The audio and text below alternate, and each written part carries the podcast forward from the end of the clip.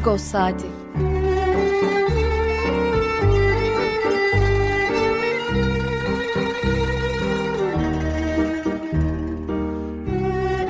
Haftalık Agos gazetesinin penceresinden Türkiye ve Dünya gündemi. Agos'un mutfağından haberler, söyleşiler, olaylar.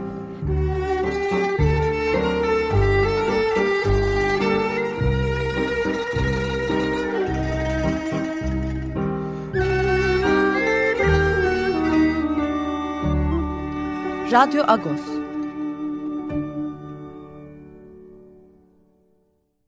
Radyo Agos'tan günaydın. Parlus, ben Yetvertan Zikyan. Yeni bir Radyo Agos'la birlikteyiz. Bugün 9 Eylül, Cumartesi. Hangi şarkıyla başladık hemen anons edelim. Yeni Türkü'nün Güne Bakan albümünden sözleri Can Yücel'in Yaprak Dökümü şarkısıyla başladık. Eylül'ün 6 Eylül'den itibaren diyeyim 6 Eylül ve 12 Eylül arası sonbaharın hüznünün yanı sıra bazı travmalar da e, devreye girer. Yıl dönümüdür. Çünkü 6-7 Eylül programının yıl dönümünü idrak ederiz. Hemen peşinden de 12 Eylül darbesini e, idrak ederiz. Ve sonrasındaki o acılı süreci idrak ederiz. E, yaklaşıyor 9-12 Eylül'ün de yıl dönümü. E, bölümlere konuşacağız zaten. E, o döneme damga vuran şarkılardan bir tanesidir bu. E, Can Yücel'in müthiş sözleri tabii ki.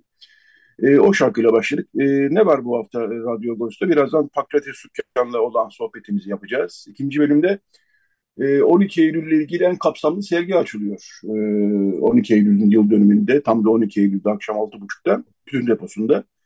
E, Aydın Tekinleri ve Eylem Delikanlı küratörlüğünü, başka isimler de var elbette ama küratörlüğünü yapıyorlar.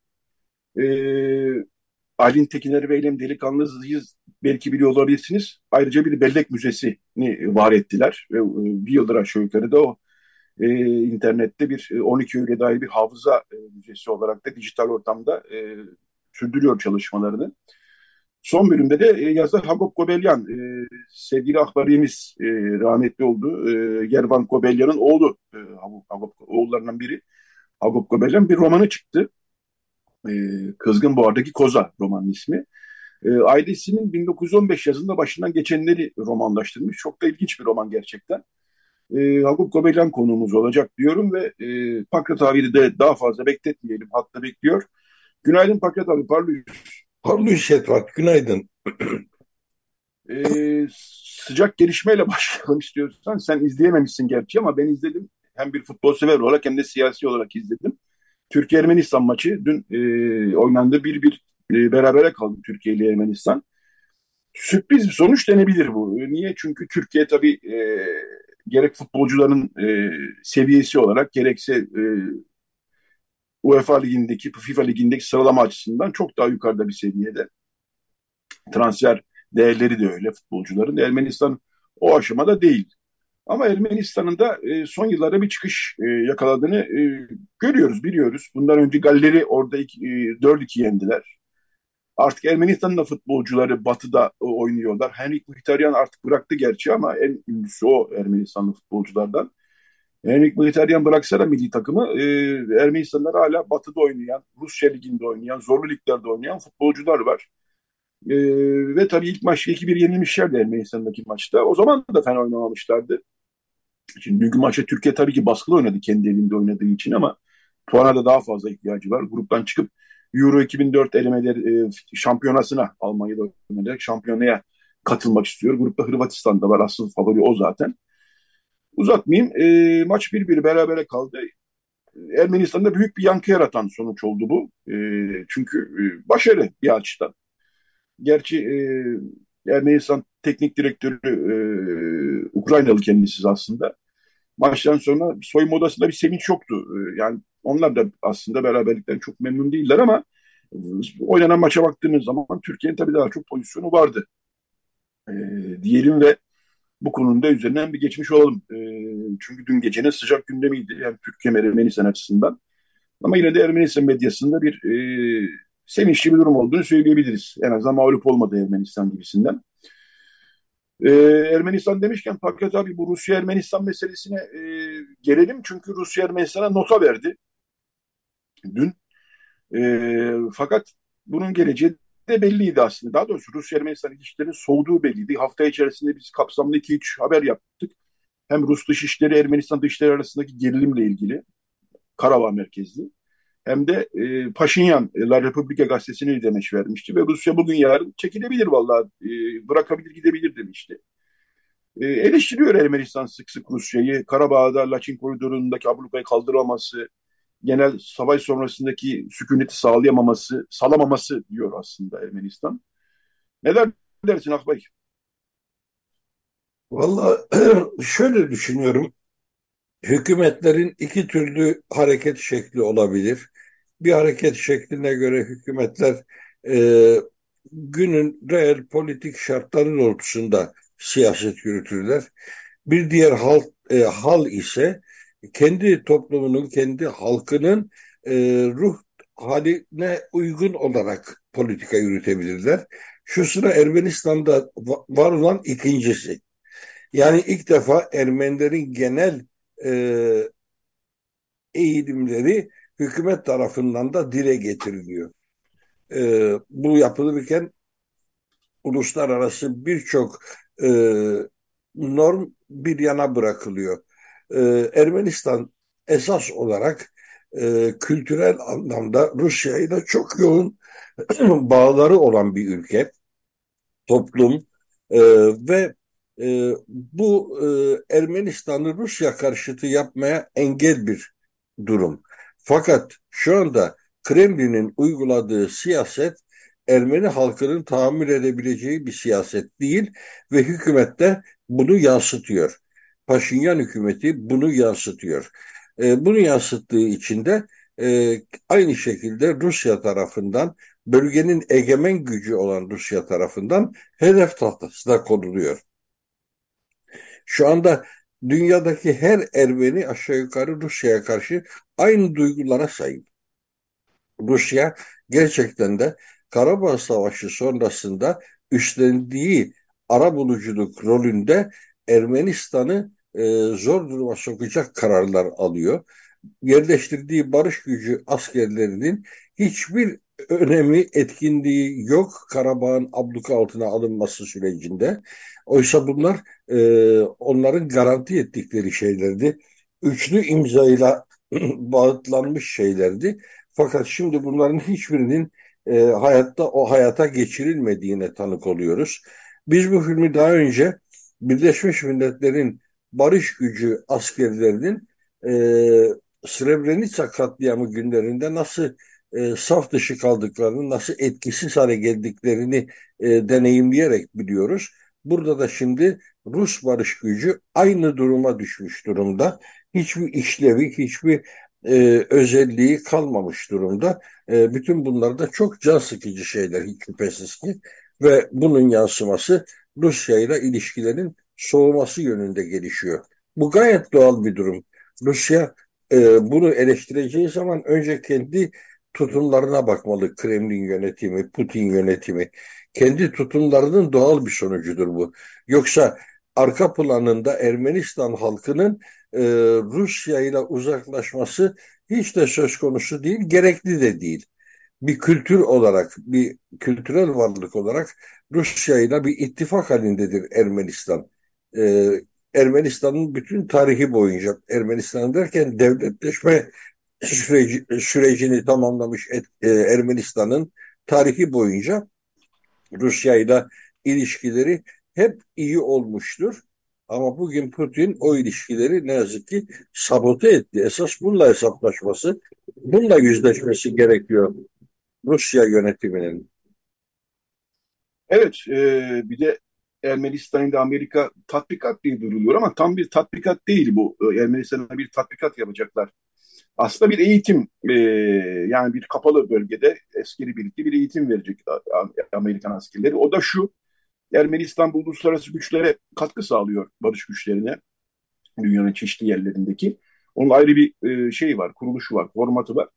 Oraya e, katılacak askerlere bir eğitim veriyor. Yani ortak bir tatbikat gibi değil bu. Hani bildiğimiz, alıştığımız açık arazide, işte sınır boyunda büyük tankların, mankların katıldığı bir tatbikat değil bu ama e, Rusya aslında epeydir de şeyden huzursuz. Bu Amerika ve Avrupa Birliği'nin de barış sürecinde rol almasından huzursuz homurdanıyor, e, açıklamalar yapıyor. Gerek e, Brüksel'deki zirveler, Aliyev, e, Paşinyan zirveleri, gerekse Amerika'nın pozisyon alması. Bunlar çok doğal şeyler. Şimdi Rusya Ukrayna'da başını belaya soktu ve e, artık Kafkasya'da neredeyse yok. Ermenistan da bunu söylüyor ve diyor ki bizim kolektif güvenlik anlaşması örgütünde ittifak ortağımız Rusya ve biz Rusya tarafından bırakılmış hissediyoruz diyor. Rusya burada bir denge politikası yürütüyor diyor Azerbaycan ve Ermenistan arasında. Bu da belli. Bunu da e, konuşmuş olduk. E, 6-7 Eylül'ün e, yıl dönümüydü Akbarik. 8 yıl geçti üstünden. E, bu yılda e, sınırlı bir çevre e, andı 6-7 Eylül pogromunu. E, yani öyle siyasi partilerden Türkiye İşçi Partisi dışında, e, HDP dışında siyasi partilerden bir şey de görmedik. E, ama yüzleşme çağrısı falan da görmedik. Böyle bir şey olmamış gibi Türkiye'de sanki e, davrandı büyük siyasi partiler diyeyim. Yani İyi Parti'den falan zaten beklemiyoruz böyle şeyler de İyi Parti'den, MHP'den. Hani CHP'den hiç olmazsa belki bir ses çıkabilir diyorsunuz. Ben en azından belki de görmedim. Sen e, tabii daha yaş olarak yakınsın o döneme ama e, neler söylersin bilmiyorum. Ee, bir de Ali Babacan'ın yaptığı bir açıklama var galiba Türkiye siyasi Hı. ortamında. Doğrusun onun dışında siyasetçilerden bu konuyla ilgili e, farklı sesler tabii ki duymadık. E, fakat şunu ben hatırlıyorum, e, yaşım icabı da hatırlıyorum. 6-7 Eylül e, e, azınlık toplumları içerisinde her zaman konuşuldu. Ama hep kısık sesle konuşuldu ev içlerinde konuşuldu. Hiçbir zaman kamusal alanda konuşulmadı. Ve senin de belirttiğin gibi sanki böyle bir şey hiç yaşanmamış gibi bir hava hakim oldu. Son 20 yıllık zamana gelinceye kadar bu hava böyleydi. Son 20 yıldan beri bunu konuşuyoruz. Ee, ve bunu konuştukça da karşıt görüşler de hemen e, ortaya çıkıyorlar. Yani e, 6-7 Eylül'ü meşrulaştıran açıklamalar, yazılar okuyoruz artık. Böyle köşe yazıları yayınlanabiliyorlar. Doğru bir şeydi, öyle olması gerekirdi diyen, e, Beyoğlu'na çıktığımızda Türkçe duymuyorduk diyen e, yazarlar var. Oysa çok tuhaftır. Beyoğlu'na çıktığımızda bugün de Türkçeyi daha zor duyuyoruz. Ee, dünyanın farklı dillerini daha sıklıkla duyuyoruz. Özellikle Arapçayı çok sıklıkla duyuyoruz. Bugün de Türkçeyi duymuyoruz. Beyoğlu ise eğer söz konusu olan e, Beyoğlu İstanbul eğer bir megapol olarak e, bir dünya kenti ise Beyoğlu onun e, en önemli vitrini zaten. Çok doğaldır orada başka dilleri sıkça duymamız. Belli ki bu eskiden de böyleydi. Ama bundan rahatsızlık duyan faşist akıllar var. Yani Türkiye'yi tek tipçi bir kalıba sokmak isteyen. Nitekim bugün de o zihniyet e, otobüste de Arapça duyduğunda irkiliyor, irite oluyor, tedirgin oluyor, rahatsız oluyor. E, bu e, aynı güruh eskiden de otobüste Rumca duyunca aynı tepkiyi verirdi, Ermenice duyunca aynı tepkiyi verirdi. Şimdi de Arapçaya aynı tepkiyi veriyor. E, devletin 100 yıldır uyguladığı bir e, propagandanın e, yurttaşlar üzerindeki doğal yansıması bu. E, 100 yıldan beri insanlara bu tahammülsüzlük aşılandı. E, ve Türkçeden başka ne duyarlarsa irite olmaları telkin edildi sanki. Şimdi de bunun yansımasını görüyoruz. Evet, e, bu haftaki Agos'tan da biraz bahsedelim. E, çok okunan bir haberimizde Albert Azaryan, jimnastikçi. E, ben aslında bilmiyordum tabii, yaş olarak yetişmem de zor. Ama e, 50'lerin 60'ların çok ünlü bir jimnastikçisi. E, olimpiyatlardan altın madalya ile. E, 70'lerin de diyebiliriz. Efendim? 70'lerin de diyebiliriz. Evet, 70'lere de belki uzanmış. 94 e, yaşında hayatını kaybetti Ermenistan'da ve e, bütün spor siteleri e, bunu önemli bir gelişme olarak duyurdular. Üstelik de ben bilmiyordum açık açık söyleyeyim. Bir harekete ismini vermiş Albert Azaryan. O jimnastikçinin iki tane halkaya tutunup bir haç gibi dümdüz durduğu hareketi aslında Albert Azaryan ilk kez yapmış ve bu hareketi de sporda vardır bu. Yani ilk kez yapanın ismi verilir o harekete. E, Azaryan Hareketi ismi verilmiş. Bunu da öğrenmiş oldum ben. E, okullarımızda ilgi gösterdiler bu haber'i gerçekten çünkü e, bir döneme damga vurmuş. Efsane bir jimnastikçi belli ki. E 49 e, ülkede e, sportif e, yarışmalara katılmış. E, 45 altın madalya kazanmış bir adamdan bahsediyoruz. Evet. E, bu hafta bir anma yazısı da var. E, yazarımız e, Noray Daduryan'ın gerçek ismi Murat Onar, benim de sınıf arkadaşım Britaryan'dan. E, fakat ben de yeni e, haberim oldu, benim eksikliğim. Babasını kaybetmiş. Yani bir yine haberim oldu derken 2-3 gün önce haberim oldu tabii. E, babasını kaybetmiş Zadik Onar'ı. E, onunla ilgili e, biz de tabii ama e, notları hazırladık. E, bizim eski yazarlarımızdan e, biri de e, Nazlı Dafne e, Seher Yıldız'ı. E, onu tanıyormuş ve Zadik Usta'nın anısına diye bir e, makale kaleme aldı. Onu da bu hafta yayınladık. İlginç, Kayserili bir e, usta, Zadik Usta. Amerika'ya gidiyor e, bir aşamada. E, fakat orada da marangozluk e, marangozluk değil de tesbihler yapmaya başlıyor. E, buradaki mesleğini bırakıp. Ve o tesbihler dünyanın dört bir yanında hatta Yunanistan'daki Zeytin Müzesi'nde Zeytin ve Zeytincilik Müzesi'nde sergilenmiş. E, bilmiyorum sen bir şeyler eklemek ister misin? E, evet isterim. Şimdi o benim eksikliğim dedin geç duymam. Hayır senin eksikliğin değil. Hepimiz bu ölüm haberini geç duyduk. E, ben e, iki, üç hafta kadar önce hasta olduğu haberini bizzat Noray'dan duymuştum. O hafta çünkü Noray köşe yazısı yazamadı. Babam hastanededir dedi. Ee, o yüzden bu hafta yazı gönderemiyorum dedi. Geçmiş olsun dedik. Sonrasında vefatından biz de geç haberdar olduk. Noray'la daha sonra tekrar konuştum. Başsağlığı diledim. Ee, dedi ki biz özellikle de çok fazla e, duyurmadan aile içerisinde cenazemizi e, defnettik. Öyle olduğu halde eş, dost, eski e, komşular, hemşeriler e, birçok insan e, geldi. E, ama dedi bu bizim tutumumuzdu. Onun için geç haberdar oldunuz. Evet biz de bir kez daha başsağlığı diliyoruz. E, sadece teşbihler de değil. Hakikaten eri zanaata yatkın bir insan Zadigus'ta. E, İstanbul'dayken otomobil boyacılığıyla uğraşmış. Ancak Amerika'ya gittikten sonra genel olarak marangozlukla uğraşmış. O zeytin çekirdeklerinden teşvişse onun bir hobisi. Ben o hobiyi çok iyi bilirim. Bir zaman bizim Sayat Nova Korosu'nda hepimizin elinde o teşbihlerden vardı. Bunun bizdeki e, bizde moda haline getirense o Hannes kulak arkadaşımızdı. O e, zeytin çekirdeklerini e, toplar biriktirir sonra e, kurutur temizler ondan sonra da zımparayla aşındırarak iki uçlarının delik haline gelmesini sağlar ve teşbihler yapar. Hepimize hediye ederdi. Belli ki Zadig Usta da öyle yapmış. Çünkü Damga Sever Yıldızı'nın yazısından da e, görüyoruz bunu. E, her tanıdığına teşbih hediye etmeyi alışkanlık haline getirmişti diyor. Bütün çevresindeki dostlar, akrabalar hepsinin e, Zadig Usta'nın yaptığı teşbihler olurdu diyor. Evet, biz de buradan e, rahmet dileyelim. E, Noray Daduryan'ın yazılarını çok sık övdük, artık bir daha övmüyoruz ama Noray Daduryan bu haftada aslında hem babasının ölümünü hem de e, kendi gündemini birleştiren bir e, gene harika bir makaleye imza attı e, Ermenice sayfalarımızda. Onu da kaçırmayın, kaçırmayın diyelim. Agos'u zaten kaçırmayın. Bu haftaki manşetimizde e, bu bölüm için süremiz bitti aslında. Bir iki cümleyle e, aktarayım onu da. E, Marmara Gazetesi geçen hafta bir çıkış yapmıştı ve e, vakıflarımız seçimden önce e, Ermeni basına destek vereceğiz demişlerdi ama e, ilanları niyeyse dijital portallara, ücretsiz portallara vermeye başladılar diye bir çıkış ve bu da bizi ekonomik olarak zorluyor demişti. E, Marmara Gazetesi'nden e, Ariadnelerle bu hafta zaten konuştuk bu çıkış üzerine.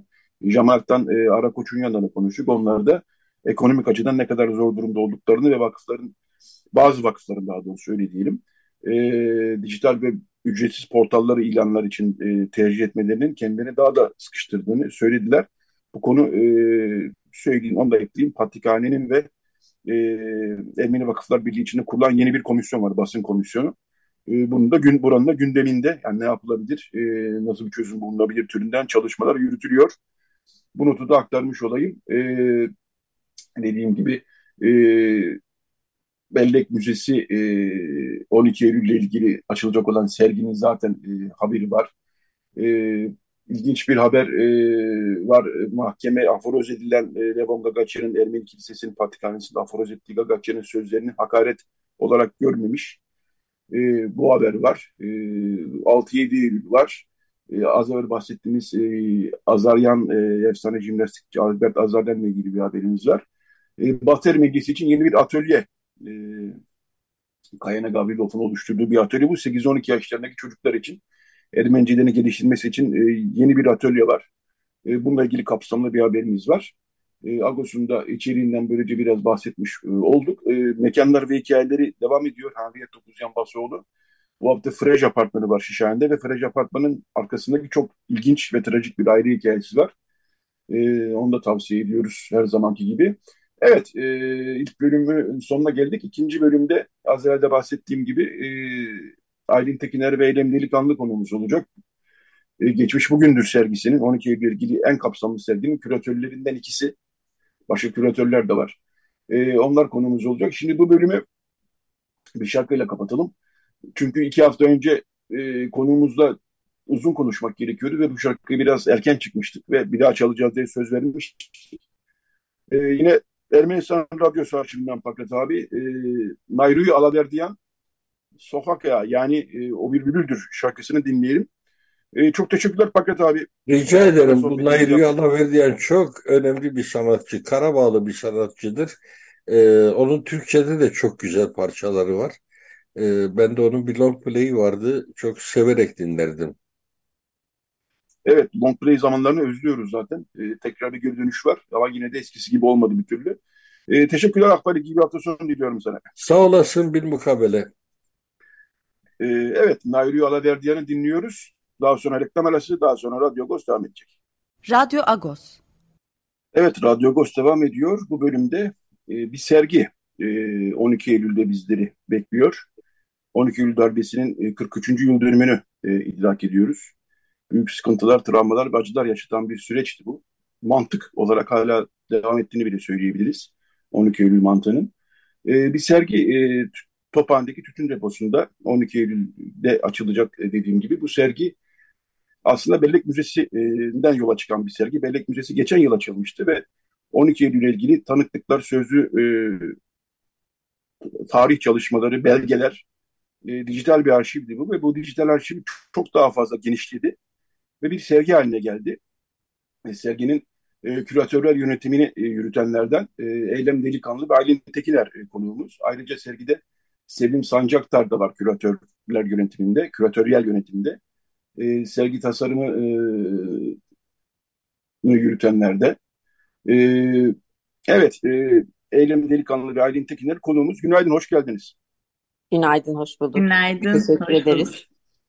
E, biz teşekkür ederiz. Çok yorucu bir e, sürecin ortasında sizi yakaladık. Kırmadınız, e, katıldınız yani ayrıca teşekkür ederim. Çünkü hayli kapsamlı bir sergi bu. E, zaten 12 Eylül ilgili en kapsamlı sergi e, deniyor diyorsunuz haklı olarak. E, şöyle başlayalım isterseniz. Belki bir Bellek Müzesi açıldığı zaman da sizi burada konuk etmiştik. Tam bir yıl önce. 12 Eylül zamanıydı. E, Önce bir bellek müzesinden mi başlasak acaba daha sonra bir sergiye mi geçsek diye düşündüm. E, belki bir hatırlatma olabilir. E, belki eylem e, delikanlı e, başlayabilir e, diye düşündüm. E, ne dersiniz? Tabii. Teşekkür ederiz öncelikle. Ee, tekrar bu yayında olmak çok güzel. Ee, Tarihsel Adalet için Bellek Müzesi e, bahsettiğiniz gibi geçen senenin e, 12 Eylül'ünde açılmıştı moda sahnesinde. E, bu e, girişim aslında e, 12 Eylül'ün öznelerinin yani çekirdek kadrosunun öznelerinin oluşturduğu bir e, müze çalışması. E, Tarihsel Adalet için Bellek Müzesi e, 12 Eylül'de ve sonrasında işlenen e, hak ihlallerini, insan hakları ihlallerini ve insanlığa karşı işlenmiş suçları odağına alan e, ve geniş anlamda bunu e, daimi koleksiyonları çerçevesinde işleyen e, bir ilk e, dijital müze yani 12 Eylül'ü konu alan ilk dijital müze ve insan hakları arşivi. E, bu tabii uzunca bir çalışmanın sonucu. 2021'de bir biz başladık aslında bu çalışmayı yapmaya e, ve ana odağımızda bahsettiğim e, daimi koleksiyonlardan sözlü tarih koleksiyonu, dava dosyaları koleksiyonu ve bellek nesneleri koleksiyonu e, etrafında bu ihlalleri görünür kılmanın e, bir takım dijital imkanları da kullanarak e, yollarını aramaya çalıştık. Müzenin bugün geldiği e, konumda bu daimi koleksiyonlara bir dördüncüsü adalet arayışı koleksiyonu eklendi. Bu aslında biraz daha diğer e, koleksiyonlardan da beslenen ama ana odağını özellikle e, dönemin tutuklu ailelerinin başlattığı adalet arayışı mücadelesinin ve Türkiye'nin insan hakları e, hareketine uzanan hikayesinin e, bir dökümünü yapmak üzere. E, bu bir sene içeri yani lansmandan bu yana tabii oldukça genişledi bu koleksiyonlar. E, konularımız genişledi. E, ekibimiz yine e, çalışmaları yapmaya devam ediyor bu koleksiyonları genişletmek anlamında. Ama bu seneki sergi geçen seneki lansman sergisinin aksine e, aslında e, dijital ortamda yürüttüğümüz bu e, müzenin fiziki alana taşınmasının yollarına bakmak olarak kurgulandı. Onun detaylarını Aylin e, biraz daha verecektir. E, ben bu kadarıyla e, aktarayım e, Bellek Müzesi'ni. Sonrasında belki tekrar devam ederiz. Evet, e, araya bir şöyle bir parantez açacağım. E, serginin basın duyurusu da e, çok e, önemli.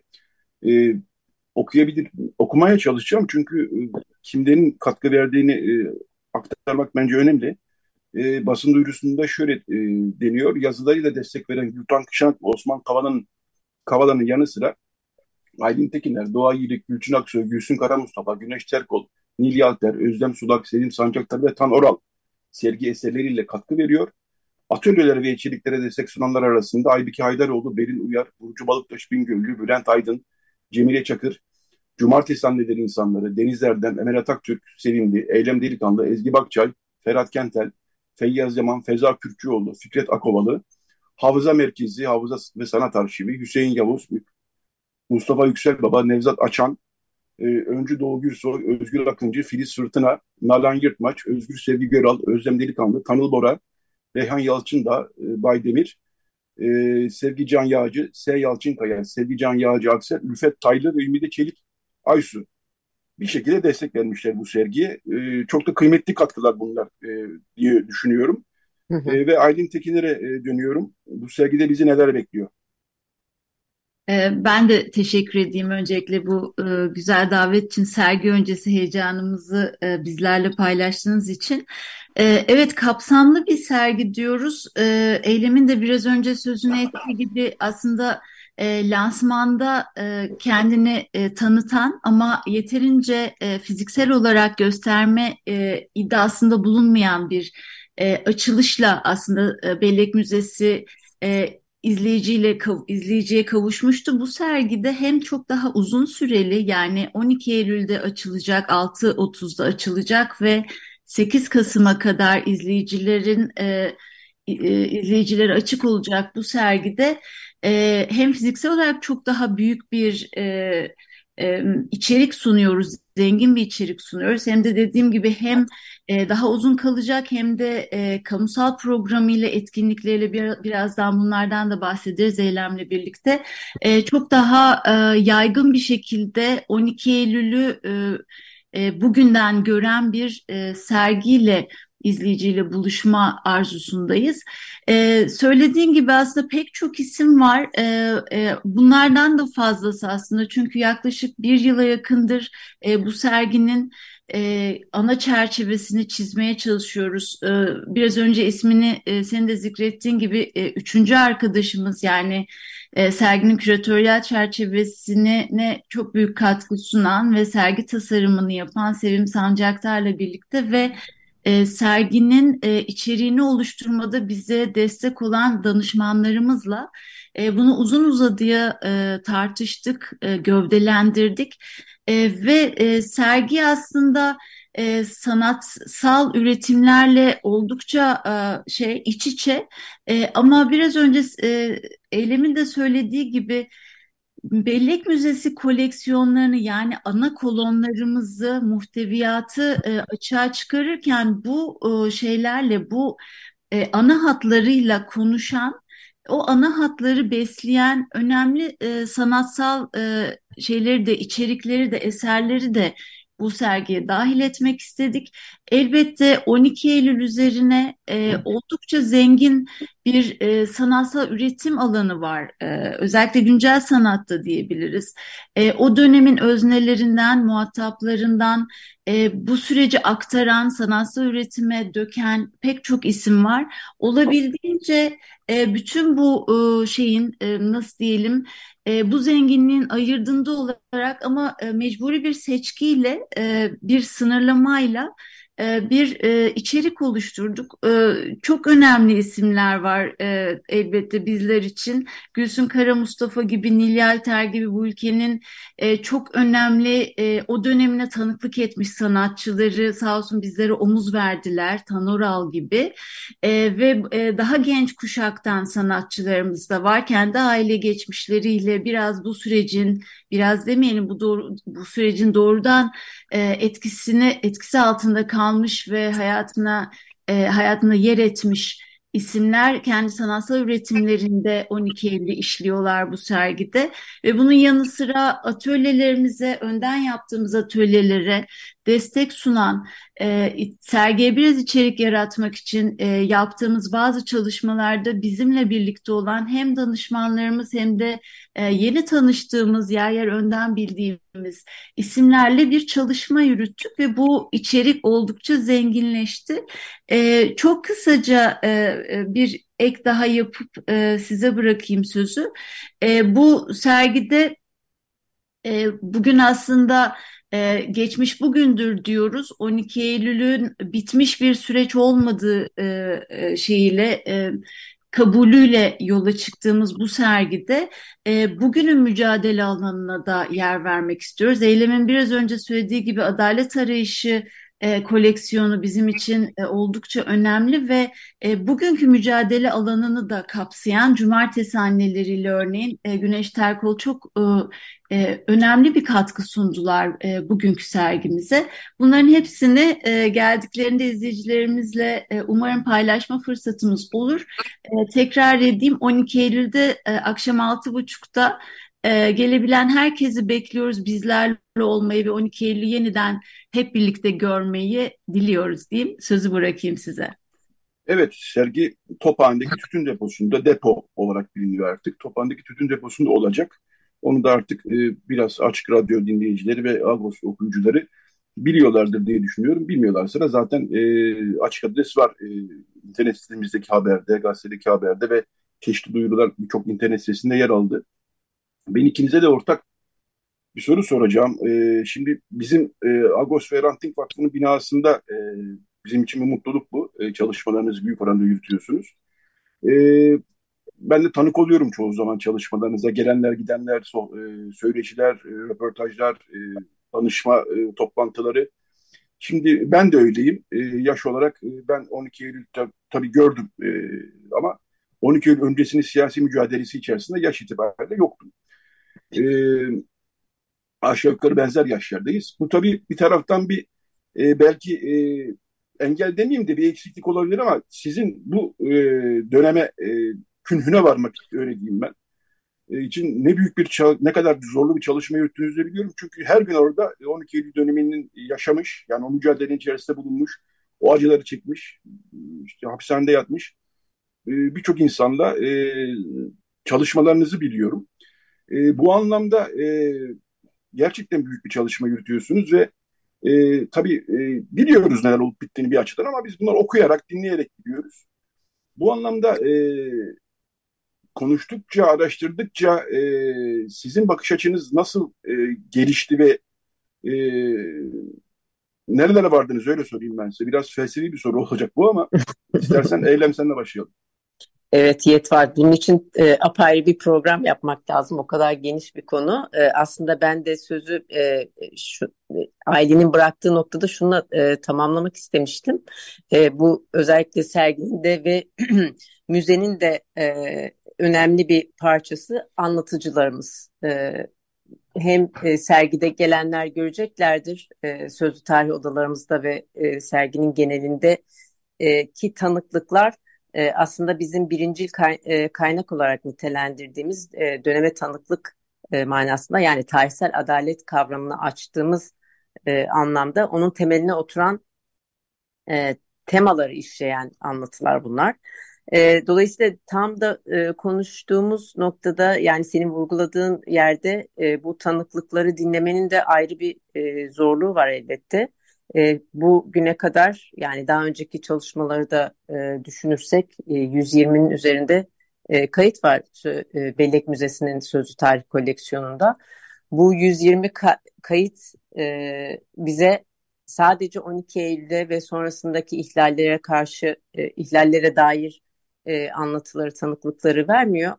E, çok daha uzun bir süreçte yani bir yaşam öyküsü içerisinde ta 68'den alarak getirebileceğimiz e, ve sadece işte e, katliamlar, şiddet, baskı, e, 12 Eylül rejimi değil, onun öncesindeki toplumsal mücadele, örgütlenme, dayanışma, e, kadın hareketi gibi çok daha e, bugünle bağ, bağını kopardığını düşündüğümüz e, anlatıların da yer aldığı tanıklıklar. Dolayısıyla e, biz bu tanıklıklardan ne öğrendik? Öncelikle şunu belirtmeliyim ki tabii ki tanıklığa tanıklık etmek çok zor bir şey. E, biz e, kendimiz de 12 Eylül'ün e, birebir hedef aldığı ailelerin içerisinden gelen çocuklar olarak e, bu bunu bir şekilde öğrenmeyi e, zorlandık. Yani bu süreçle e, buna tanıklık etmenin zorluğunun üstesinden gelmeyi öğrendik. Ama bu e, öğren, öğrenmemiz sonucunda da e, çok daha zengin bir e, anlatı dünyasının olduğunu,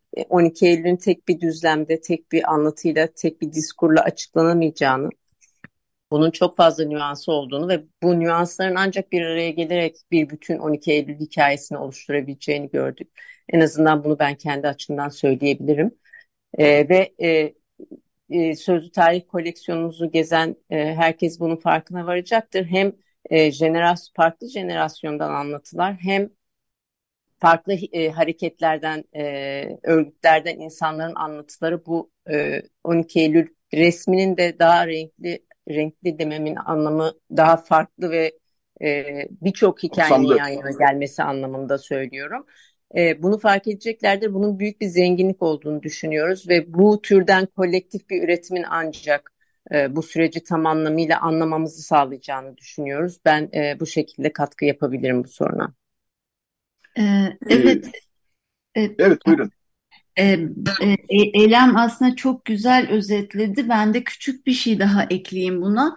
E, sergide de özellikle e, bu e, küratöryel çerçeveyi çizerken e, Eylem, ben ve Sevim e, burada olabildiğince aslında e, kolektif katkıyı da öne çıkarmayı istedik. Sergi bu anlamda da aslında e, bizim bu öğrenme sürecimizi yani bu e, e sizin de sorduğunuz bu deneyimden yani bu 12 Eylül üzerine çalıştığımız süreç boyunca bizim e, derinden kavradığımız bir kolektif bilinç, kolektif akıl e, ve ancak bu yolla e, biraz önce Eylem'in söylediği gibi o nüanslarıyla beraber kavrayacağımız bir 12 Eylül'e kavuşacağımız o çerçeveyi daha net çizeceğimiz ya da resmi daha belirleyebileceğimiz, netleştirebileceğimiz bir e, serüvenin ayırdığına varmıştık. Dolayısıyla tam da bu deneyimi e, sergiyle biraz daha göstermek hatta bu katkıyı e, açık bir müze olduğunu e,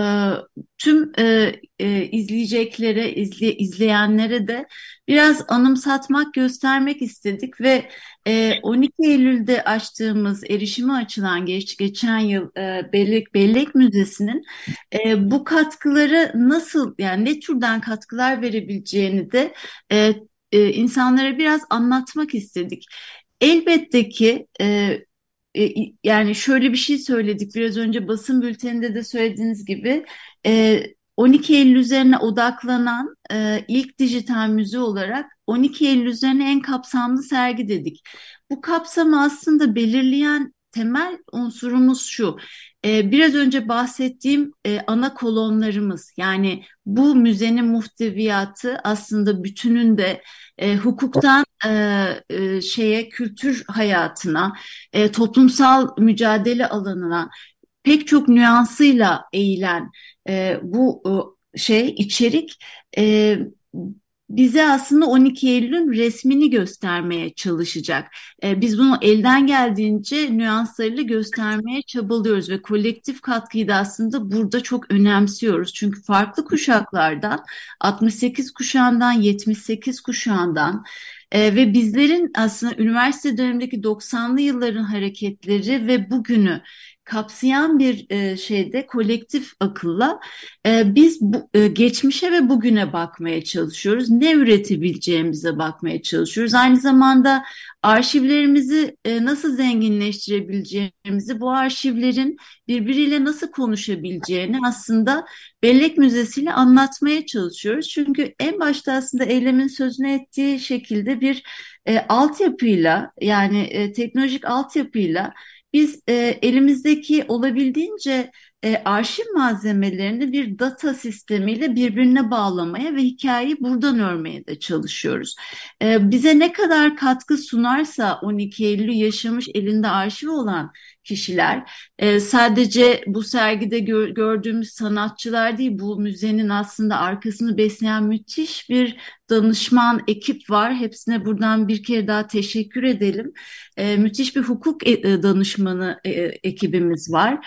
E, gazeteciler var, araştırmacılar, akademisyenler, yazarlar. O günün muhatapları ve hala bugün mücadelenin içerisinde olan insan hakları savunucuları var. Dolayısıyla arkasında dev bir kadro var. Bu şeyi müzeyi kurmaya gönül veren, buna destek sunan.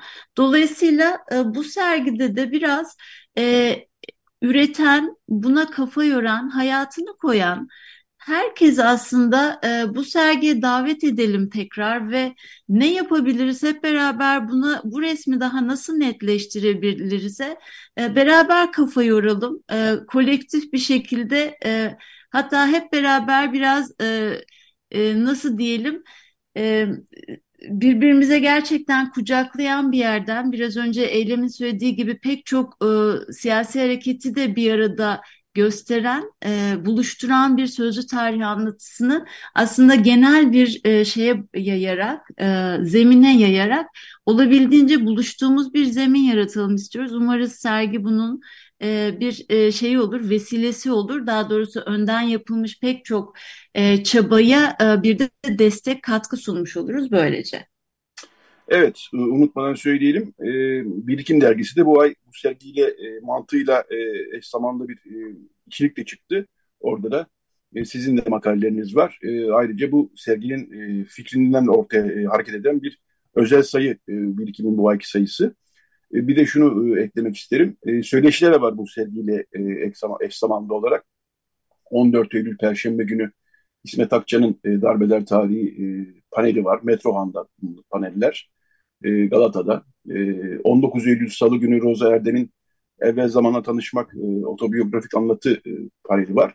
Ve 23 Eylül Cumartesi günde Yeşim Yaprak Yıldız'ın Sivil İştirakçiler başlıklı bir e, söyleşisi olacak. Bellek Müzesi ortadan da e, detaylara ulaşılabilir. E, Bellek Müzesi'nin e, sosyal medya hesaplarından da detaylara ulaşabilirsiniz. E, diyelim e, süremizin de sonuna geldik aslında. E, çok şey var konuşulacak aslında 12 Eylül ile ilgili. Fakat e, 12 Eylül ilgili yeni kuşakların e, çok fazla yeni üniversitede kuşaklarının hepsi değil tabii ama bir kısmının e, yeterince bilgili olmadıklarını görüyoruz günlük hayatta rastlıyoruz. 12 Eylül'de bir darbe oldu. O kadar. Onun ötesine geçen bir e, çok fazla e, geçmişle yüzleşme anlamında çok eksiyiz bu konuda. Birçok konuda eksiyiz. Program başında 6-7 Eylül'de konuşmuştuk. Ama 12 Eylül'de de e, biraz e, yüzleşmek gerekiyor. Bu açıdan çok önemli bir çalışma. E, ben de merakla bekliyorum serginin açılmasını. Evet, geçmiş bugündür sergisi 12 Eylül'le ilgili en kapsamlı darbesi üzerine yapılmış en kapsamlı serginin küratörlerinden e, Aylin Tekiner ve Eylem Delikanlı konuğumuzdu. E, çok teşekkür ederiz. E, süremiz bitti ama bir iki cümleyle eklemek istediğiniz bir şey varsa buyurun. Ee, teşekkür ederiz Yetvar. Çok e, güzel bir sohbetti. E, ayrıca e, birlikte çalışmaktan da çok mutluyuz biz de onu da tekrar belirtelim.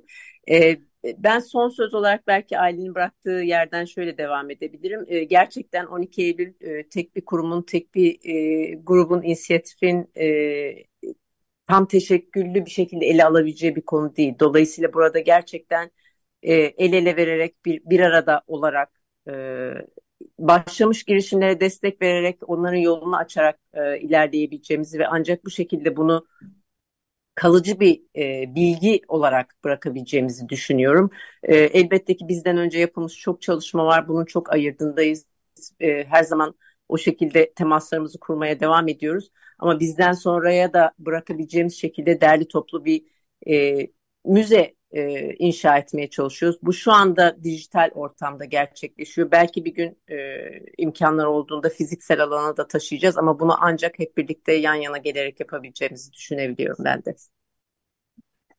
Ee, ben de ben de hemen küçücük şey e, şu hatırlatma yapayım. Birikim dergisinden bahsettin Yetvart. Ee, yaklaşık 11 e, yazı var ve Çocuklarız Bir Aradayız inisiyatifinin den oluşan yani 12 tane aslında o dönemin e, e, süreci yaşayan çocukların bir arada yazdıkları yazılar var. Birikim dergisi gerçekten e, hem serginin e, ana çatısını, anlayışını e, gösteriyor hem de e, çok içten bir yerden e, o dönemin e, tanıklıklarını e, dillendirmeye çalışıyor. Umuyorum bu da okurlara ulaşır olabildiğince. Çok teşekkür evet. ederim. Biz teşekkür ediyoruz. Biz de öyle umuyoruz. Tekrar teşekkür ederim yayına katıldığınız için. Eylem Delikanlı, Aylin Tekiner. Kolaylıklar diliyorum. Çalışmalarınız sürüyor. Sizi ben çalışmalarınızla baş başa bırakıyorum bu durumda. Yine de iyi hafta sonu diliyorum. Teşekkürler. Biz de herkese iyi hafta sonları diliyoruz. Evet bu bölümü 12 Eylül e, konuşmuşken e, Şili hatırlayalım. Inti ile kapatacağız bu bölümü. E, Inti Limani'de e, Şili'de e, muhalif müziğin e, yeni şarkı dediğimiz e, geleneğin çok önemli bir temsilcisi ve e, Türkiye'deki birçok gruba da ilham vermiş müzik açısından, söz açısından bir grup. E, ve yine Şili'deki e, Pinochet darbesinin e, kurbanlarından diyeyim mağdurlarından biri Victor Hara'nın bir şarkısını dinleyeceğiz şimdi. La Partida 1975 kaydı bu İntilmani'nin. Daha sonra bir reklam arası daha sonra Hagop Gobelyan e, konumuz olacak. Evet, Radyo Agos devam ediyor. Radyo Agos. Evet, Radyo Agos devam ediyor. Bu bölümde yeni bir konu ve yeni bir konuğumuz var. E, konumuz Hagop Gobelyan. E, yeni bir kitabı çıktı. Kızın Buhardaki Koza, Aras yayınlarından. E, aile hikayesi bu e, aslında. E, ailesinin 1915 yazında e, bir kesit e, yaşadıklarını çok ilginç ve çarpıcı bir biçimde e, kaleme almış Agop Gobelyan. E, Agop Gobelyan e, ustamız e, Yervan Kobelyan'ın da oğlu. E, Yervan Kobelyan Ermeni basınına çok uzun yıllar hizmet etmiş bir edebiyatçı aynı zamanda ama bir gazeteci. E, Ağustos'ta da ben kendisiyle ilk kuruluş zamanında çalışma e, mutluluğuna eriştim. Onu kaybettik. E, ama aile hikayesinde çok ilginç olduğunu biliyorduk. E, Hagop Gobelyan e, bu romanıyla e, bu aile hikayesinin bir kesitini e, kaleme aldı. E, günaydın Hagop Gobelyan, hoş geldiniz yayınımıza. Günaydın, hoş bulduk. E, şöyle başlayayım. E, kitap aslında Bardizak, e, Ermeni tarihinde çok önemli bir yeri var Bardizak'ın. E, ailenizde kökü oraya dayanıyor aslında. E, evet, Bardizak evet, baba tarafı. merkez, Bardizak'ı merkeze alan e, Bahçecik diye geçiyor.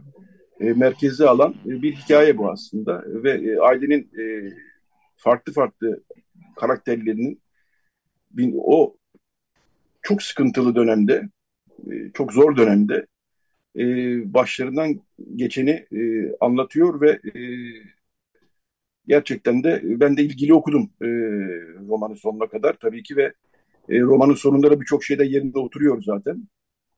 Şöyle başlayayım. E, siz bu hikayeyi e, aslında hayatınız boyunca parça parça dinleyip bir, bir bütünlük oluşturdunuz.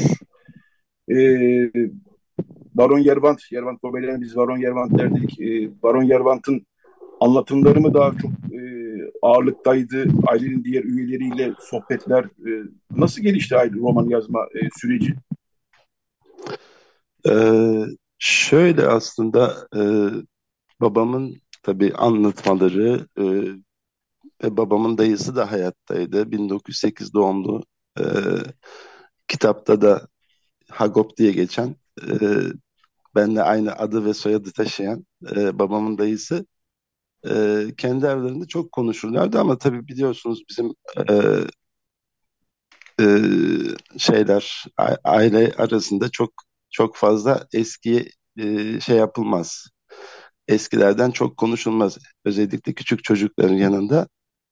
E, zaman zaman böyle ağızlarından kaçan şeyleri yakalayarak, onları zorlayarak işte onların ağzından laf almaya çalışıyordum tabii küçükken. E, daha sonra e, büyüdükçe e, tabii o boşlukları doldurma ihtiyacı e, daha ağır basmaya başladı. İşte babamı bir gün oturttum, e, ne biliyorsa anlat, anlattırdım, not aldım. E, aynı şekilde işte babamın dayısı Hagop Gobelyan, e, onu da konuşturmaya çalıştım. Hatta e, onu bir Bardiza'ya getirdik. Burada bir e, yerinde e, anlatım yaptırdık. Bir e, küçük video da çektik. YouTube'da e, hatta e, izlenebilir bu video. E, tabii tüm şeyleri yani alabileceğimi aldıktan sonra bile hani arada boşluklar kaldı. O boşluklar devamlı benim e, işte hayalimi kamçıladı. Yani acaba o arada ne oldu? İşte oradan oraya nasıl gitti? E, gibi e, bu şeylerle e, düşüncelerle e, dedim ki yani ben bunu bir e, ufak bir hikaye haline getireyim. E, o zaman kitap düşüncem falan yoktu tabii. E, sonra babayı kaybettik, e, Hagop dayıyı kaybettik vesaire. E, artık tüm kaynaklar kurudu diyeyim. E, ondan sonra da e, başladım ben şey yapmaya, araştırmaya, onların anlattıklarını e, başka kaynaklardan işte teyit edebilir miyim, boşlukları başka kaynaklardan doldurabilir miyim e, düşüncesiyle e, kaynak arayışına girdim. E, üç tane büyük e, kalın kitap var Allah'tan Bahçecik hakkında çok detaylı yazılmış. E, biri e, Bardizagi Hadudik, işte Hagopler Hagopyan'ın, e, biri Mıhalya'nın, e, biri de işte Bedikya'nın. E, bir dördüncü daha var ama onu maalesef elde edemedim. E, daha sonra e, araştırıcı e, araştırdıkça daha şey geldi, işte gerisi geldi. E, e, işte merakım daha da ce, cezbolmaya başladı. E, bu şekilde e, kitap ortaya çıktı. Evet, e, Bardizak'da ailenin kadın üyeleri e, biraz bahsedeyim. Var fakat 1915'teki o karar e, da artık alınmış ve e, başlamış. Sürgün, katliamlar. E, İstanbul'dan ailenin bir kolu Bardizak'a ulaşmaya çalışıyor. Bir taraftan Toroslar'da bir e, tren yolu inşaatında çalışan ailenin başka bir üyesi. O da olup bitenlerden sonra Bardizak'a ulaşmaya çalışıyor. Bir Bardizak'a ulaşma hikayesi ve Bardizak'takilerin başından geçenler tabii onlar da sürgüne e, gönderiliyorlar. Çok ağır koşullar altında sürgüne gönderiyorlar kadınlar ve çocuklar. Ve bu e, ailenin bir buluşma hikayesi e, bir tür. E, fakat büyük zorluklar, büyük travmalar, büyük acılar eşliğinde bir hikaye bu. E, hakikaten çok sarsıcı yerler de var romanda. E, bir taraftan da e, merakla e, bu aile nasıl bir yere gelecek diye e, merakla okuyorsunuz. E, oturup tabii bunları yazmak da kolay değil. E, yazarken e, bir tür baştan yaşamış oldunuz galiba değil mi bütün bu hikayeleri? Tabii e, aslında benim e, bilgim çok azdı ama çok çarpıcıydı. Yani bana söylenen, bana aktarılan bilgiler çok çarpıcıydı. E, yani babamın aslında yani söyledikleri e, işte bir A4 sayfasını bir de dolduramayacak kadar e, küçük notlardı yani öyle söyleyeyim. Çünkü E, dedem de anladığım kadarıyla bu konularda ketummuş. Çok şey yapmamış, e, detaylı anlatmamış ama e, Toroslar'da çalışırken işte işte 1915 oldu. E, işte bir seferberlik deriz. E, yani birçok aile seferberlik der. O o zamanlar için seferberlik kelimesini kullanır. İşte Toroslar'da çalışırken işte e, yürüyerek e, şeye gelmek zorunda kaldım. İşte kadar yürümek zorunda kaldım gibi yani bir cümleden hareketle e, o arada olan biteni işte şey yapmaya çalıştım tabii. Öyle bir e, zorluk oldu ama kaynak çok Allah'tan. E, o zaman e, neredeyse aile aile işte kişi kişi insanlar anılarını yazmışlar. E, yani içeriden alınan bilgilerin üstüne bir de hani dışarıdan e,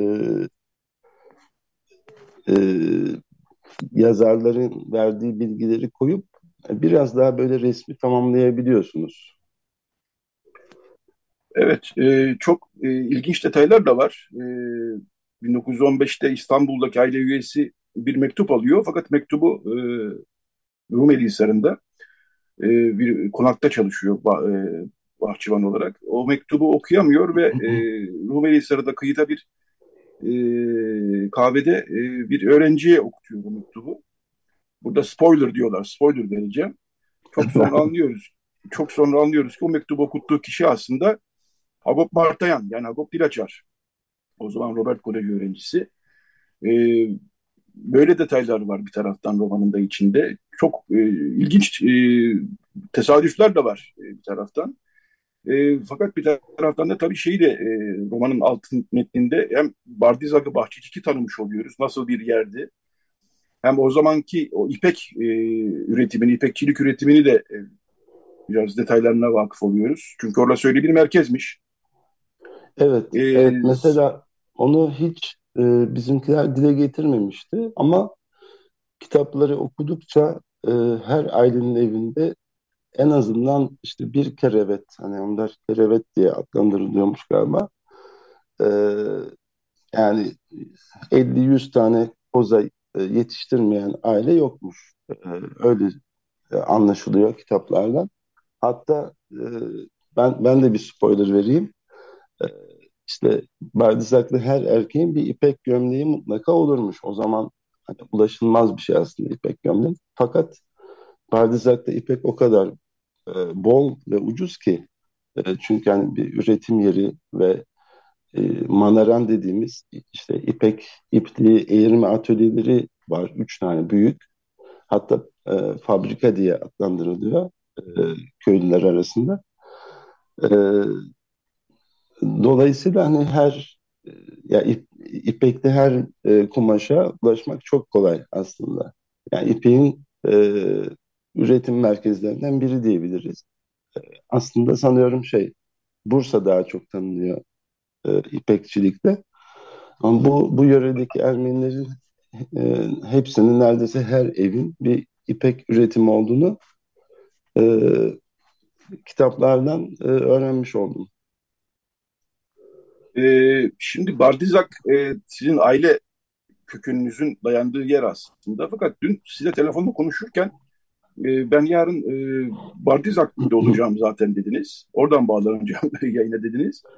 Bu bana evet. çok hoş geldi. Çünkü siz hala e, orada bir ev var galiba değil mi? Yani aile evi duruyor. Hatta siz onu neredeyse bir müzayene diyeceğimler e, o hale getirmişsiniz. Ondan da biraz bahseder misiniz? Ha, yani tabii şey e, evet Bardızak'tayım şu anda. E, Bahçecik'teyim ama e, maalesef eski Bahçecik'ten kalan hiçbir şey yok. E, öyle söyleyeyim. Sadece bir adet e, kolej binasından e, bir bina e, Chambers Hall dediğimiz bir e, protestanların e, zaman zaman toplantılar yaptığı bir bina duruyor. O da işte zamanla tabii eskimiş. İşte bir ara tavuk çiftliği olarak kullanıldı vesaire. Evlerden eser yok. E, benim aldığım ev 2000 e, 2000'lerin başında yapılmış bir ev. E, sadece işte dedemin topraklarının üstünde bir ev sahibi olmak için sonradan aldığım bir ev. E, belki yani kusura bakmayın yanlış anlaşılmış olabilir. E, isterdim keşke öyle olsaydı. Keşke baba evi dursaydı. E, orayı onarsaydım, onun içinde yaşasaydım ama e, maalesef e, başka bir evdeyim. Yalnız şöyle bir durum var. E, Bardizag'ın e, evleri korunmadığı halde sokakları korunmuş. Yani eski bu bahsettiğim kitaplarda e, haritalar var. Sokakları da gösteren haritalar var. E, tabii şimdi o haritalardaki işte kilisenin yerinde bir cami var. Fakat tam e, şeyin caddelerin, sokakların yeri e, değişmiş değil.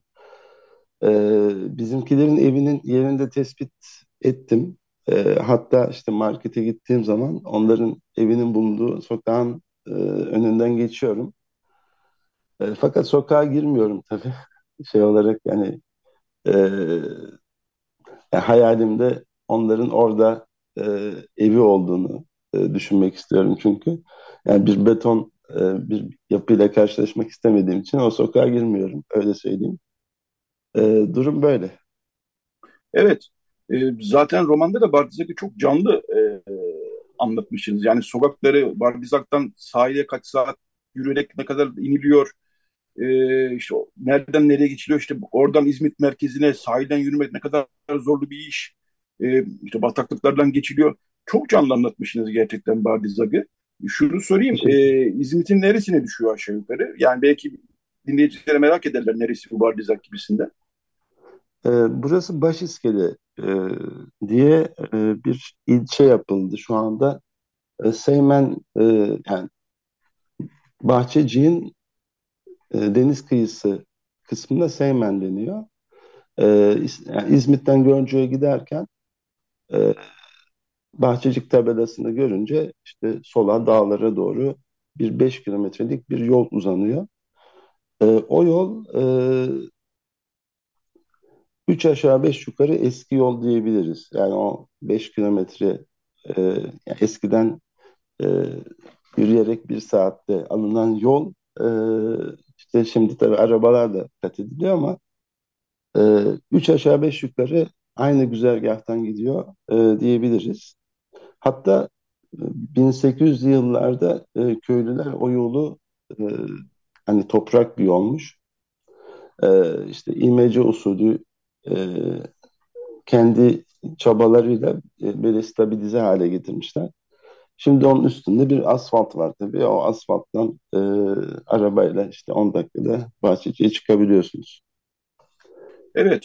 E, bende de bir merak uyandı. Yani hiç yolum düşmemiş çünkü. Evet dediğiniz gibi artık eskiden çok fazla bir şey kalmamış ama siz peki küçükken e, gider miydiniz babanız ya da aile yakınlarınız bir Bardizak'a gidelim falan derler miydi? Yani yoksa orada artık hiçbir şey kalmadı diye bağ kopmuş muydu? Nasıl geçiyor çocukluk dönemindeki Bardizak ilişkiniz? Ya şimdi şöyle aslında e, e, Bahçeci'ye gelmek e, bir tabu gibi bir şeydi. Yani insanlar yani büyükler çok bahsederlerdi. E, fakat hiç gidelim diye bir laf e, ortaya atmazlardı. E, bunun sebebi şeymiş, sonradan anladım tabii. Yani bir süre e, e, Gebze'nin e, doğusuna geçmek Ermeniler için yasakmış. Yani Demokrat Parti zamanına kadar. E, hatta kitabın sonunda bir yerde bir not olarak yazmıştım bunu. E, işte Hagop dayım e, çok e, bir ara sık olarak geliyormuş. E, fakat sonra nedense bir süre sonra şey e, buraya gelme şeyleri hevesleri mi kırılmış ya da ne bileyim e, başka bir sebebi var bilmiyorum. E, bir gün işte ilk arabamı aldığım zaman dedim ki yani o kadar bahsediyorsunuz. Yani hadi gidelim. E, sene 1989'du sanıyorum. Ee, işte Hagop dayımı aldık. İşte annemi, babamı. Ee, geldik. İlk 89'da geldim. Ee, daha sonra birkaç defa daha geldik. Bir oldu. Hep beraber gidin. İlk gidişinizde nasıl bir atmosfer, nasıl bir hali, oldu? Ee, ilk gidişimiz Ya, tabii çok... Bey? Ha, duyabiliyor musunuz? Evet evet duyuyorum şimdi. Ha? Ha, evet.